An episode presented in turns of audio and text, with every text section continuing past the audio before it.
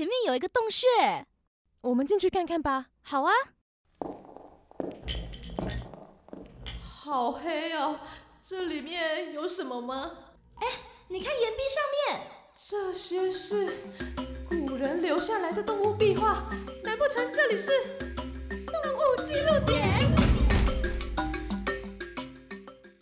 关于萤火虫的传说啊，有一个以前流传下来的，叫做腐草化萤的传说。据说啊，萤火虫呢是腐烂的杂草变成的。也有人认为呢，萤火虫是死人的指甲变成的。那为什么会这样认为呢？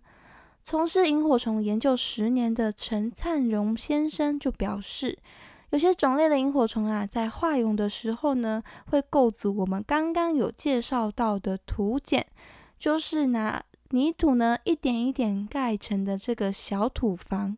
而这个土茧呢，有些是有门可以让萤火虫进出的。而这些破土开门的萤火虫啊，才让古人呢有腐草化萤的错误观念哦。还有一些萤火虫啊，是可以生活在坟墓的区域的。对于萤火虫来说，这些地方能有茂密的草丛，没有污染，也没有光害，是蛮适合生活的地方。台湾窗萤呢，就是可以生活在坟墓草堆的萤火虫哦。而人去世之后，不是会有产生灵火这种说法吗？那些灵火啊，跟萤火虫的光呢混合在一起，大概也是因为这样哦，所以才会有人觉得萤火虫呢是去世的人身体的一部分。还有说法呢是说萤火虫呢其实是人的灵魂所变成的哦。这种说法感觉跟人去世之后会变成天上的星星有点异曲同工之妙呢。感觉就是有某种寄托的意思在。那关于萤火虫的传说啊，除了这个之外呢，还有一个啊是跟萤火虫的叫法是有关系的哦。科语啊称呼萤火虫呢叫做火焰虫，是因为啊萤火虫发光的样子呢跟一簇一簇飞舞的火光一样。但是萤火虫的台语啊叫做火金菇，叫灰金菇。那为什么要叫做灰金沟呢？这个名称的背后啊，其实是有着一段民间的故事。有些人应该是有听过的，这是一个叫做金菇的女孩的故事。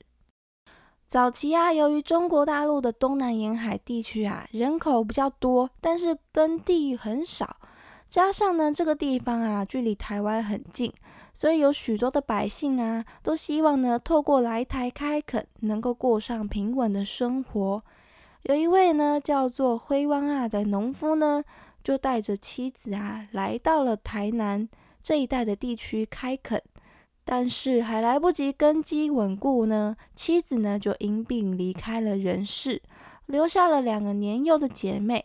姐姐呢叫做金姑，妹妹呢叫做金针。某一天早晨啊，灰汪啊呢就将辛苦收成的一包包稻米啊搬上了牛车，打算呢把米啊拿到城里面去卖掉，帮姐妹俩呢添一些新衣服。在离开的时候呢，他特别的叮咛姐姐金姑要照顾好妹妹金针，并且啊答应她们姐妹俩会尽快在今天就回家，然后呢就驾着牛车前往市集了。到了傍晚，姐妹俩呢见到父亲还没有回来，就坐在门口等待。为了打发时间呐，妹妹金针呢就以今天父亲能不能成功的返家来当做一个赌注。她就跟姐姐金姑打赌说，如果父亲今天没有办法回家的话，那明天呢，她就把外面的稻谷全部都搬到谷仓里面。但是金姑啊，考虑到妹妹年纪小，力气也小，没有办法自己一个人呢搬动重重的稻谷，所以啊，就迟迟没有答应她。但是金针呢，这个人的个性啊，就是比较倔强，他自己一个人呢，就单方面的打赌，他一定会赢的。金姑想到早上的时候，父亲亲口答应说他会尽快的在今天之内回来，所以也就无奈的呢跟金针答应了这项赌注。